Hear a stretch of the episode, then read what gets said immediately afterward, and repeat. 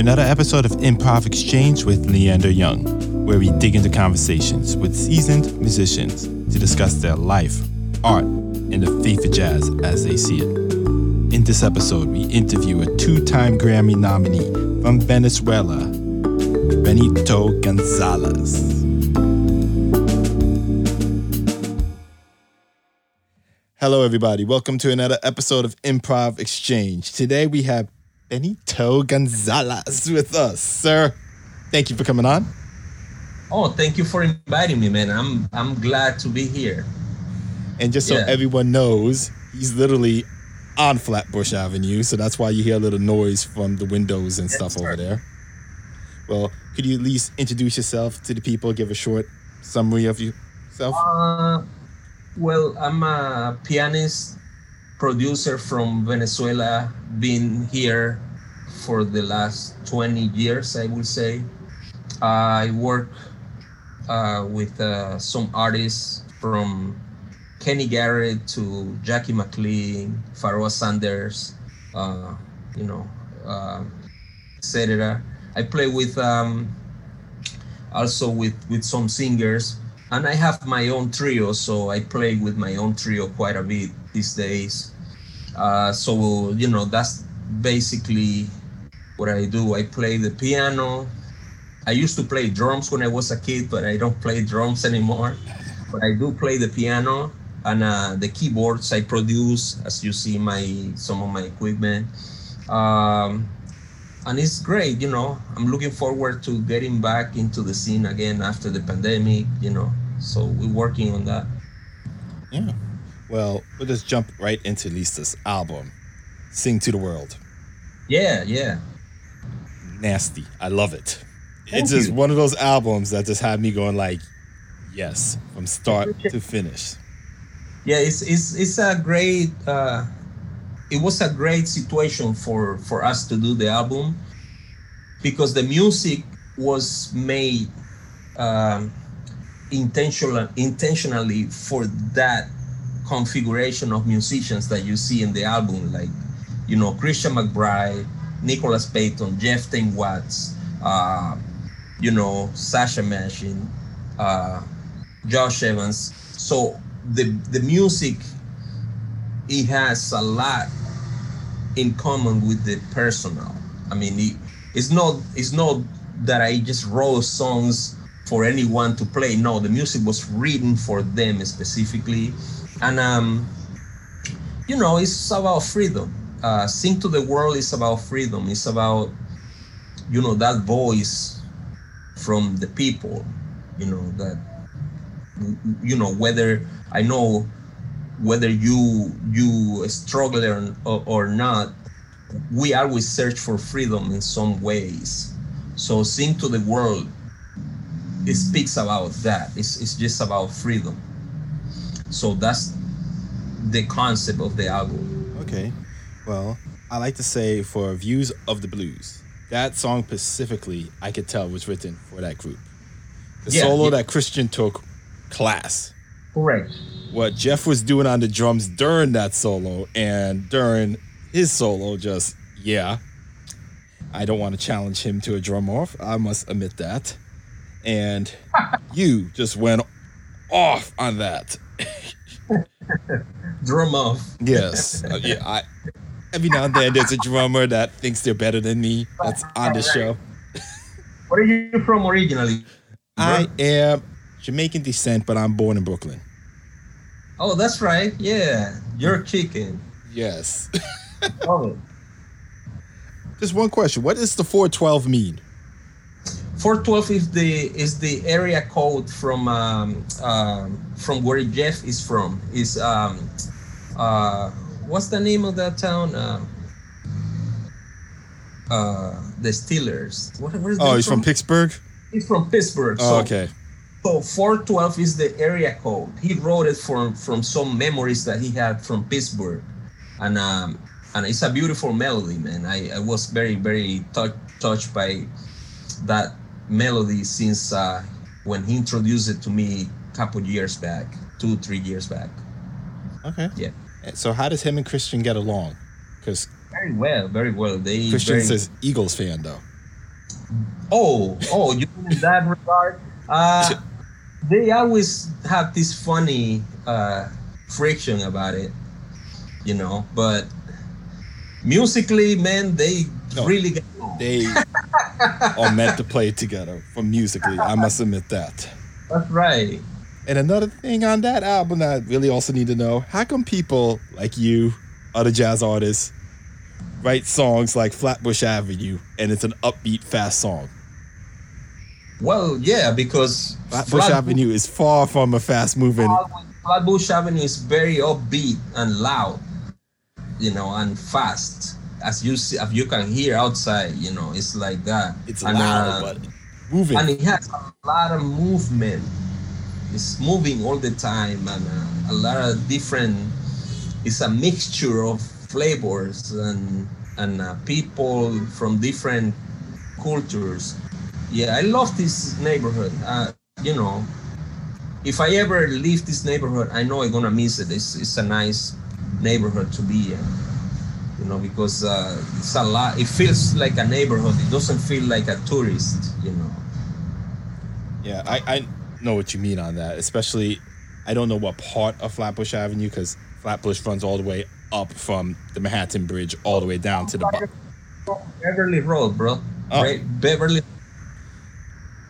It's on Beverly and Flatbush. Okay, so you're seeing a lot of action every day there. Okay, so I, I get you. Uh, could you speak more into the mic, sir? Yes. Yeah. Okay, so another thing I wish to know is, so you came up here twenty years ago from Venezuela. Yeah. And what encouraged that move? Um, I think music. Uh, you know, that's all I've done in my life. Um, I think freedom. You know, I found uh, a lot of freedom in playing this music, and I really like the culture uh, from America, and I I wanted to come and, and investigate and keep learning and studying uh, more and more uh, to find out, you know, kind of like on a deeper level about the freedom of this music and where it comes from. So, you know, I, that's all, all I've been doing ever since I came here. And uh, it's been a nice journey, you know, to learn about the music and, you know, and and the reasons why we do certain things uh, and the, and how we use this music as a voice for certain things that that happens, you know. Uh, I think music is a great tool uh, that we have to to bring people together. And uh, for me, coming here, it has that kind of purpose. Like, I wanted to learn this music and get like people involved on it. And uh, so when we recorded Sing to the World, we had that kind of mentality. Well, you know, somehow bring people together and, and how we can integrate and have this voice, uh, you know, meaning like all the tunes that we we recorded has like like like concept and idea behind it, you know. So that's what I came to do like twenty years ago, and I still do it. I still try to get it together, you know. So what was the first thing that at least shocked you or caught your interest when you moved here? Uh, seeing McCoy Tyner Trio live. It really changes, like it changed my life, because I knew his music from recordings. When I saw him live, I was sitting right next to the piano. And uh, it was so many different emotions. It's like when you discover something new for the first time that really shocked you, like, oof. Yeah, I, I remember every note he was playing. I was very shocked. And, uh, you know, um, it, it was it was an it was it was nice to understand that I could do it, you know, because sometimes when you hear piano players and you hear drummers or music, you think, man, I don't know these guys. I don't know if I'm gonna able to play like this or perform. But when I, when I saw him performing, I understood that I can do this, and I will try to learn how to play this vocabulary, you know. I love his music. I love Coltrane, you know, that that's kind of my my direction in music. Sorry for the noise, though. Uh, I know. Okay, brings character to the show. Let's look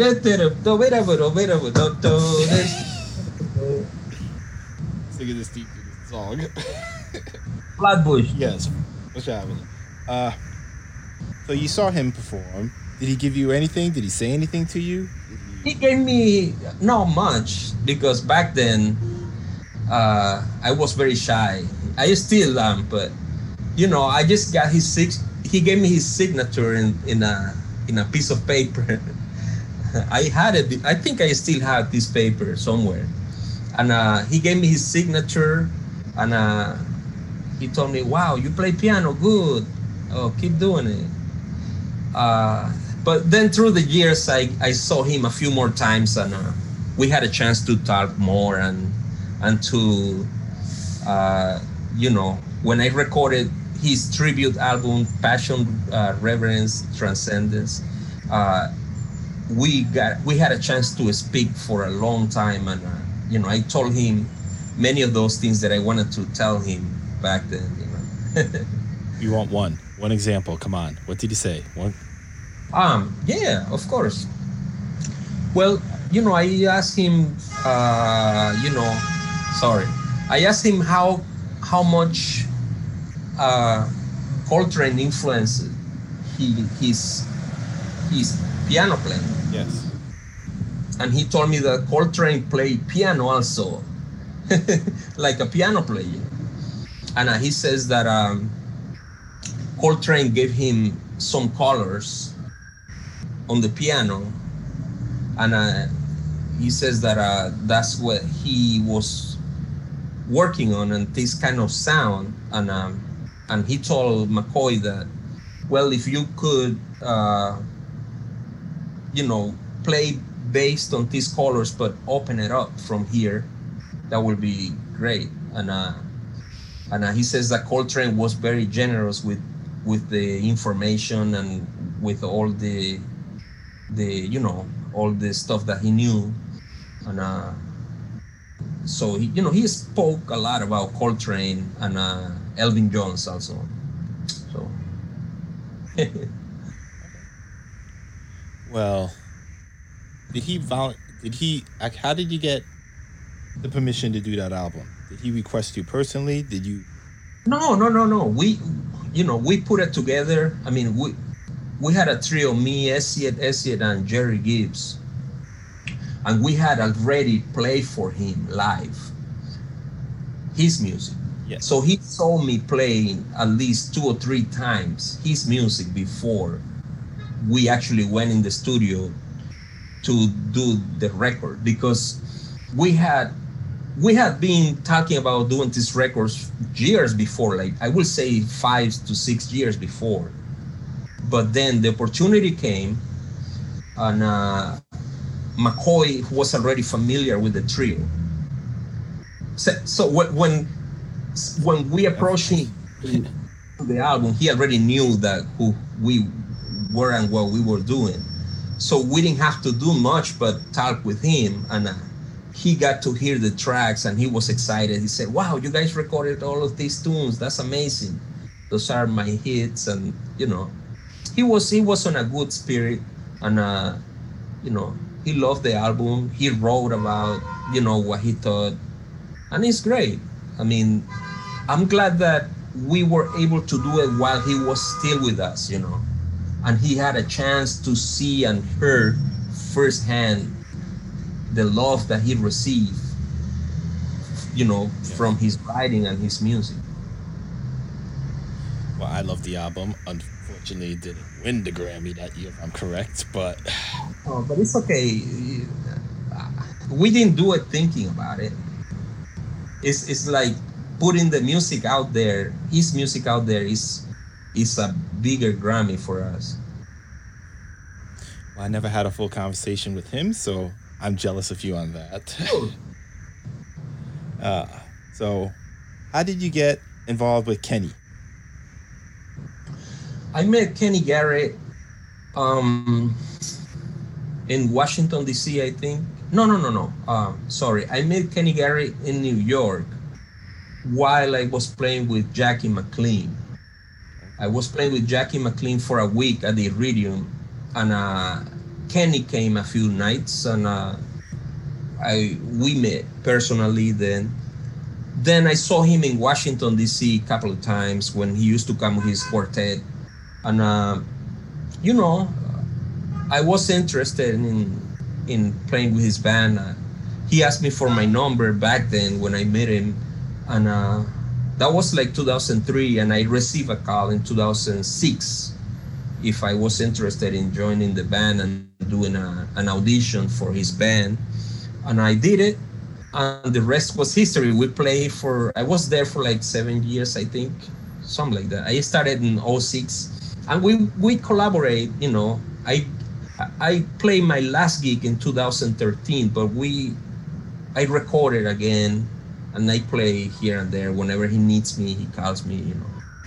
But it was a great experience for me. He's a mentor f- to me, and uh, you know, I'm very, very honored to have spent all those years traveling the world with him. Yeah. Uh, what's something you learned from him? Oh, wow, that's a great. I think to find myself, and uh, in music, like to find myself, and uh, being, because he always told me about, yeah, you gotta find yourself. You have a lot of talent. You can play all these things on the piano, but just find yourself in there. So uh, it was it was a great lesson for me, night by night playing with him, and he was stretching out, you know. So that allowed me to find myself into that music. And uh, I found myself, uh, you know, and, and my ideas came all together.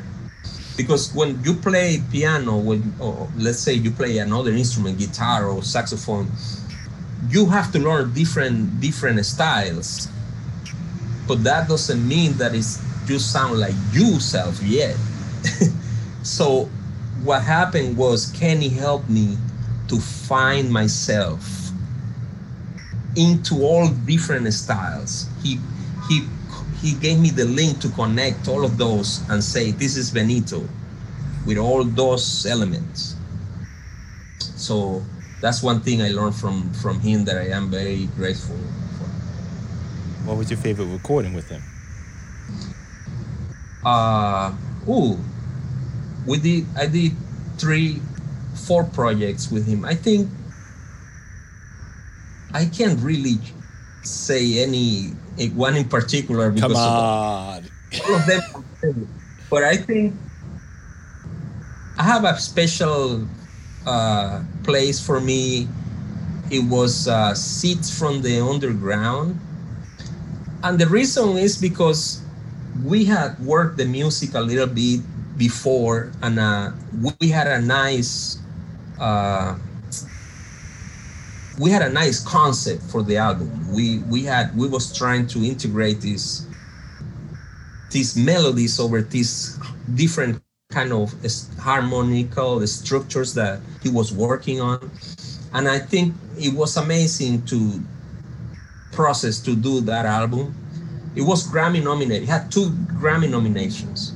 Uh, uh, Yeah, that album is, is still, you know, probably one of his best albums up to date, and uh, I'm honored to to be there and, and to see how much impacted like the the crowd and the people, and um, because the music was very strong and and the the, the songs were well put together, uh, it was amazing. I loved also the one live at the Iridium with Pharoah Sanders and Kenny Garrett. I mean, that album is so great. It's so soulful, you know. uh, it's amazing. And I also love uh, the last one I did with him, um, Pushing the World Away. You know, uh, it's it's a nice moving album. It's like, you know, uh, you know, I will say probably Seeds from the Underground is my favorite, but I like other the other ones for different reasons. Understood. Okay. So, no Kenny stories? Oh, um, there is many Kenny stories. I mean, uh, one. Come on. Um, I won't get you in trouble too much with him. No, no, no. I think, I think uh, a good one is is that early when I joined the band, one of my first tours with him, uh, we. We had a long tour and we was finishing the tour and we had to play a concert at the North Sea Festival in Holland, in uh, uh, Amsterdam. It was Rotterdam, I think, for the first time that year. So we was coming from somewhere so far away from like Casablanca or something. Yeah, we, we played a concert there the night before and uh, we had to come to North Sea. So we had to take like three flights to get there somehow, you know, it was terrible. So we were so tired. I remember getting to the hotel around noon. Uh, we had like a few hours to rest. I didn't, I tried to sleep. I couldn't sleep. I, I was so hyped to play at the North Sea and um, nobody slept. I mean, we were all probably up all night and uh, the the planes was difficult.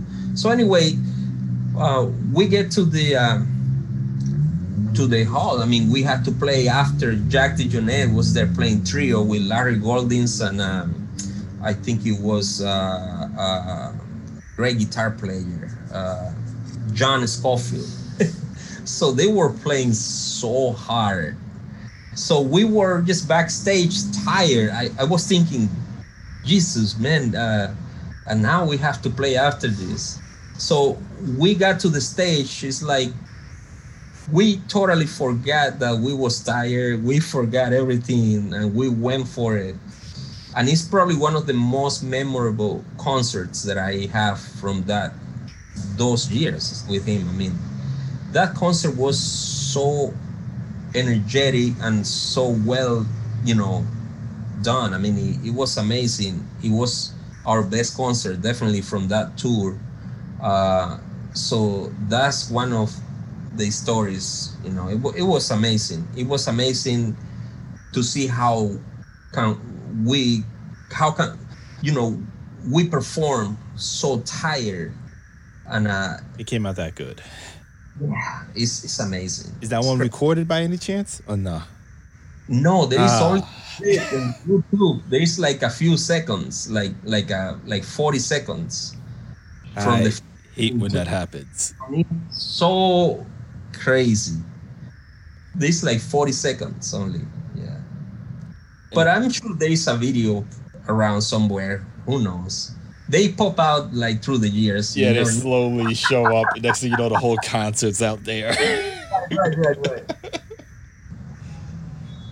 Oh, before I forget, how did you meet Jeff and Christian? Um, I met Jeff Tain long time ago in Venezuela, actually, when I was there. He came with Michael Brecker to play a concert, and I I got I had a chance to hang out with him a little bit. Then uh, when I moved to the U S, through the years, I've seen him, like I saw him at Blues Alley in Washington, D C with Branford Marsalis. Then uh, I saw him again. It was in North Sea. I was there with Kenny, and I, I was at the lobby. And then he saw me there. He was like, oh, wow, you're here now. Okay. So, you know, I, I've seen him through the years. Uh, then we had a chance to play uh, here and there early, like in two thousand eight. Then we recorded Uh, my album Circles, where he recorded with me for the first time. Then uh, Christian McBride, also I met him, he recorded on my very first album, A Starting Point. Uh, I met him through Antonio Sanchez because they were playing with Pat Metheny Trio. And uh, Antonio introduced me to Christian, and uh, he invited Christian to do the record. And uh, the rest was history. He sounded so great, man. I mean, he, he and he can read everything like a newspaper. So, you know, we were we were very cool from the beginning. And uh, he's in all my projects, except the McCoy album. But he's in Christian is in all my projects. I love his playing and what he brings to my music, you know. And he sounded great with Tain. I mean, yes, he did. I'm not yeah. questioning that one bit. Yeah. And Mister Sanchez, how did you meet him? Uh, Antonio. Who? Oh, Antonio, yeah. Antonio, I know Antonio for for a long time. Uh, I met Antonio in Venezuela also when he used to play with Danilo Perez, right, the pianist. And uh, sometimes he says that Danilo was playing around South America, and then he used to just take a plane and go to Venezuela to hang out. Because uh, those times, you know, it was cheap and it was easy, and he loved to come and hang out in Venezuela. And I was playing at this jazz club in Caracas. So Antonio used to come and hang out there. Like sometimes I will be playing and then I looked and there's Antonio sitting in the bar, you know? So uh, that's how we met. And then through the years, when I moved to the U S, I contacted him, and when I had the opportunity to do the first album, I, you know, I invited him to to play, and uh, he recommended a uh, few musicians. So that's how, you know, and then I got Ron Blake to play with me, tenor saxophone, Kenny McLean. Yeah, it, it was a great situation to do my first album. Yeah, I mean, it was lands. Ron on your first album is impressive. Ron, of course, I mean, from drumming, right? He's, he's an insane drummer, man. He is a talent. I got to say that. Yeah.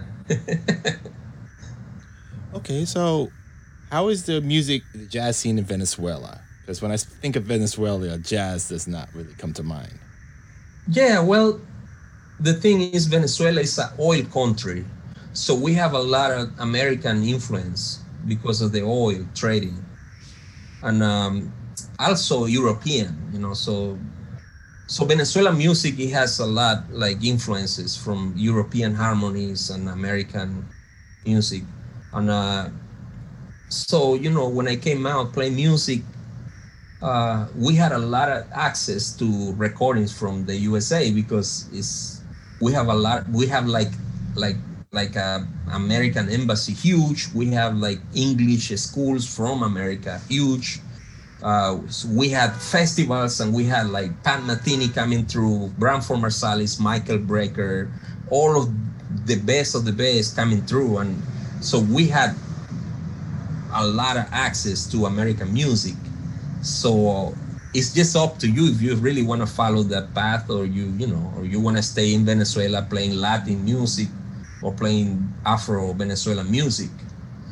But the rest, uh, I love jazz because of the freedom. And, uh, you know, I discovered McCoy, Herbie, and, uh, and uh, you know, those kind of piano players, and I wanted to investigate that, you know. When I found out that they made, they made, you know, like, it was their career to play piano, I was like, well, this is what I'm gonna do.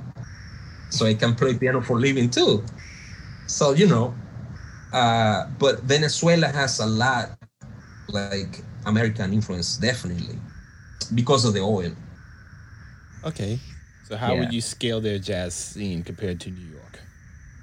Oh, no, there is no jazz scene in Venezuela. I mean, it's difficult. First of all, I mean, uh, rhythmically, I mean, uh, I mean, there was a jazz scene, but it's like, if you can call it jazz, I mean, it's it's like not really real jazz. It's just like, let's, let's put it this way. There was a lot of people trying to learn how to play in that time. I remember when I was in Caracas, including myself, and, and that was it. When I moved here, it was when I really understood that I had to stay to study and learn how to play these rhythms correctly, you know, because we don't think the same way uh, musically in Venezuela, you know, or in Cuba or in Latin America. The rhythms, we think about the rhythms in one and three. In here, you think about two and four. Yeah. And uh, so so it's, it's that kind of stuff, you know. It's a cultural difference. Did it help? You think that helped your style or no? Oh, yeah, no, totally, because I integrated. You know, the thing is, something that really helped us Venezuelans is that we have the Afro-Venezuelan rhythms are in three and five. So, you know, you, we have rhythms in five that have a lot of triples, and and and we have the three, four also, or the six, eight. So we have a lot of triples and six, eights, different than Cuba, that they have only the four, four, the, the rumba and, you know, and the clave. We also have salsa, a strong salsa um, uh, uh, scene in Caracas, but Uh, but the Afro-Venezuelan rhythms helped me to understand swing a little more. So when I learned how to integrate all these things to my own rhythms, now I can understand the links, the African links the, from this, from swing into the Afro-Venezuelan rhythms and how they come together. You know, it's interesting though. With uh, also with you know with. Um, The harmonies from, from Europe, you know. It's interesting shit. Very complex. Yes, I like it, though. I just... If it's in five, what is it? I'm trying oh, to think like, of it. So five, eight. It's like... Is it clave? Uh, it's a two three cop? Okay, and the three two. Three, okay. Five, one, two, three, four, five. One, two, three, four, five. Okay. Yeah, okay. That's the rhythm uh, five A, and then uh, then we have you know the six eight stuff. You know, it's all African music, bro. I mean, I'm from the coast of Venezuela, from you know from the beach, from the water, and that's where the beat is. You know, we had black churches like like uh, there is a saint there. That's it's called. It's a it's a black saint. It's called San Benito, and the, the music of the of the church is drum only. It's like African, straight up African drum. That's what I grew up playing when I was five, four years old. You know. Okay. Yeah. And then I have to ask you that other question that kind of hurt me when you said that. So you left the percussion to become a piano player. Why? Well, you know, it's just that it happened that way because I started when I I joined the church.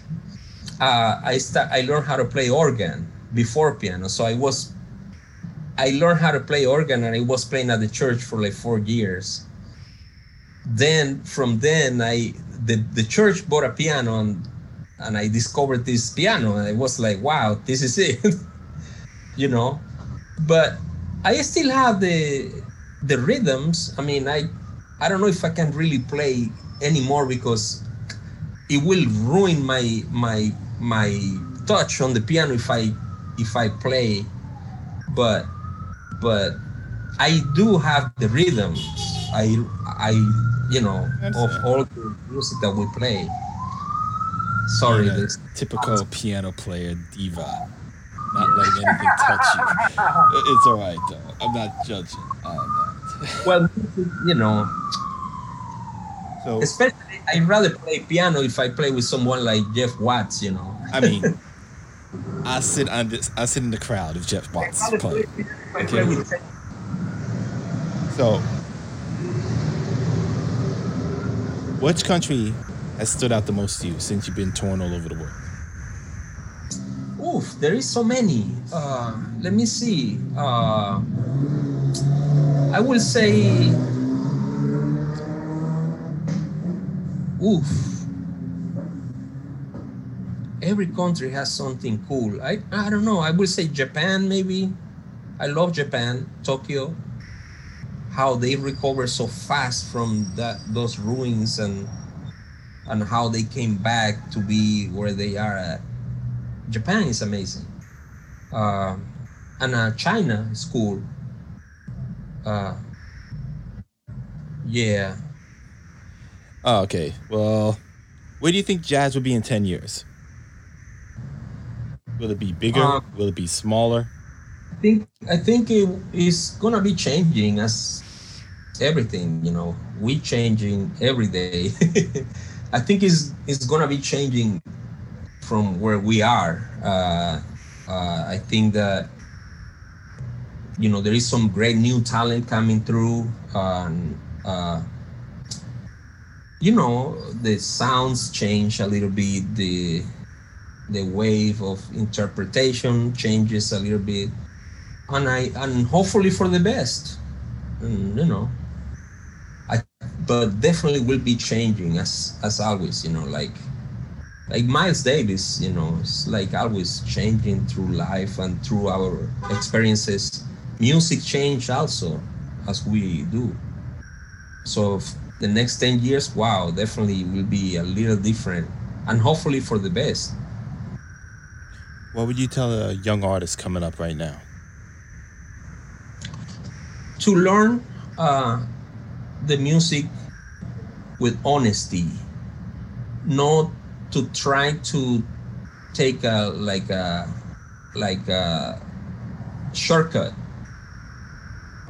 because in order for for young musicians to learn how to play hip hop or like the way Robert Glasper or many other piano players who play that, you have to learn the history also and what was before to get to that point.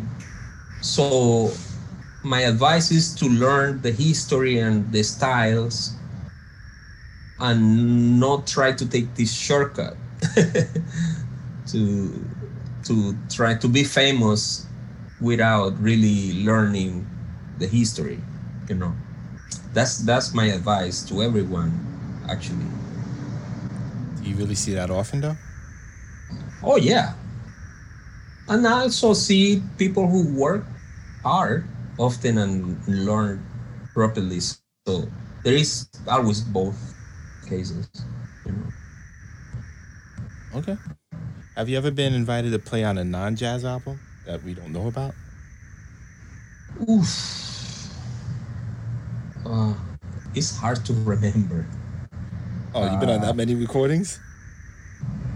In a few, yeah. It's hard to remember. Just a few. I guess I have, but I don't remember. Uh, I don't remember well. It is, it's a little difficult. But I have played in non-jazz albums for sure. Okay.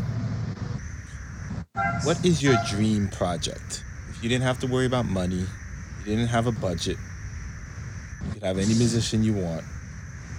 Um, well,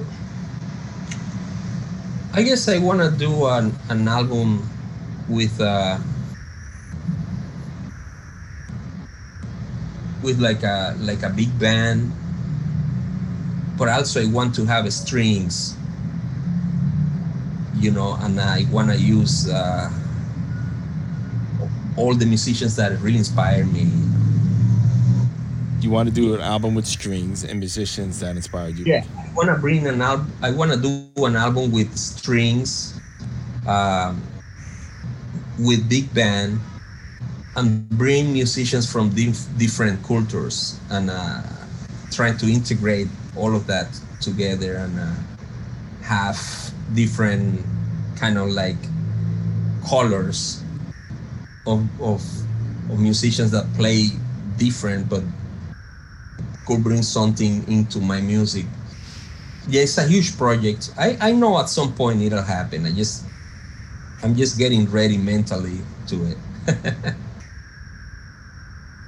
Is there any specific one that you would bring in from all over the world? Outside? So many. All my mentors, you know, Kenny, Pharoah Sanders, you know, all my mentors, yeah. All right, all right. Yeah, What is the next big project you have? So far, maybe do another recording in the near future. Um, uh, yeah, I have some music ready for that. So I'm still putting it together conceptually, but I think that it will be no later than six months I will be in the studio doing my next album. Nice, man. Looking forward towards that, definitely. Okay. And what is the best compliment you have ever received? Oh, good question. Um, you know, this happened to me a few times in my career. You know, I've been playing music for more than thirty years. Um, uh, this one time, like in Paris, I was playing a concert with my trio, and there was a mother there with, with her daughter, and uh, she was a teenager. After the concert, they approached me. They got a C D, and uh, and her mom told me, this is the first time she heard jazz. And um, and then she said, yes. Uh, she said that she thought jazz was boring and very old, but now it's her favorite music, because she understood that there was so many different flavors and different type of rhythms. She said, it sounds like rock sometimes. She said, it sounds like, you know, like hip hop or any other things, you know. So, so, so the, it's it's a great, great thing that we can change somebody's life with the music like that. That happened to me like three or four times. So that's the best compliment I ever had. Okay. That's also very impressive. Did you come to any other shows after that, that you know of, or nah? Um, after what? Did she go to any other performances by you that you know of? Oh, I have no idea. Okay. She's French. Yeah. We played there and left the next day. Fair. Just curious, because, you know, sometimes you get that long life fan. Oh, that's I'm, in sure, con- I'm sure they went through uh, some other concerts, but if the, for the first time, man, I had that experience at least two or three times, at least. Okay. So, your favorite travel story? Um, wow, there's so many. My favorite. Uh, being in front of thousands of people with Pharoah Sanders just two years ago, I think, and um, coming out by myself and playing an introduction and feeling the whole crowd was so quiet. You couldn't hear anything. And there was thousands. You couldn't see the end of the, of the, from the stage. So that's, that was a memory I never forget. Totally. Yeah. yeah. Hopefully more people get the opportunity to experience something like that in the future. Okay, well, sir, before we go, you normally like to give a shout out, show our respects to the artists who came before us, okay? I'm going to tell you an instrument and two artists. Choose one, and if you wish, tell us why. Okay, you're going to tell me two instruments? No, I'm going to tell you an, ar- an instrument. And I'm uh-huh. going to name two artists who play the instrument. Okay? So what about it? What is it? Choose your favorite one out of the two. Oh, okay, okay. Sure. Okay? So on trumpet, Jerry Gonzalez or Lee Morgan? Lee Morgan. How come? It's just... It's it's it's a hero. It's a he. It's history. Jerry Gonzalez also, but Lee Morgan is is a hero of American music. Okay. On saxophone, we'll go with David Sanchez or Coleman Hawkins. Coleman Hawkins all day. Okay. Yeah, making this too one-sided. Okay, so I'm based in Esperanza Spartan or Orlando Lopez. I don't know. I'm not familiar with Orlando Lopez. Okay. So we'll say, how about Christian McBride or Esperanza? Huh? Yeah. Huh? Christian McBride or Esperanza? Oh, Christian all day. Oh. Yes. Yeah, I should have said that too. Doing bad today. uh, okay, okay, let me think.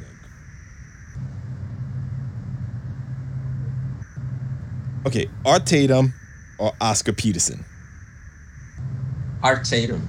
Totally. Okay, you're just blowing through this easily today. Why Art Tatum though? He was the father of Oscar Peterson. In fact, when Oscar Peterson heard Art Tatum for the first time, he stopped playing for like a year or something. Yeah. Okay, okay. Herbie Hancock or Chick Corea? That's a hard one. There we I, go. Think, I, uh, I will say Herbie Hancock for personal taste, but I love both of them. Yeah. Okay. On percussion, mm, Lenny White or Shelly E? Lenny all day. I love Lenny White. I love Lenny White. Okay. Buddy Rich or Jeff Watts? Jeff Watts. Okay, you're like the least fun out of everyone I ever did this with. Okay. Yeah.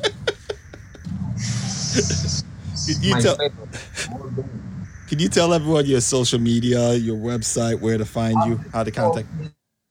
In uh, Instagram, you know, at Benito Piano altogether. Also on YouTube at Benito Piano. In uh, Facebook, Benito Gonzalez Official. That's me, brother, and you know. Yes. Uh, what's your website again? Benito Gonzalez Music dot com. Okay, okay. Well, Sarah, thank you for joining us. Anything? Thanks for the great interview, man. Yeah. Anything else you wish to add? Tell the people. Oh, man, I wish you all the best and uh, keep the good work together. And uh, thank you for having me, man. It's an honor. It was an great honor work. To have artists like you, especially to have me going like during the yeah. album. Yes. I can't wait to um, share it, you know, when it comes out. Everyone, this is Leanna from Improv Exchange. Thank you. Have a good one. That's that on jazz. Thank you for joining us on this episode of Improv Exchange. Please subscribe on Apple Podcasts, Google Podcasts, Spotify, or wherever you listen. Also, please be sure to follow us on Twitter, Instagram, and Facebook at Improv Exchange.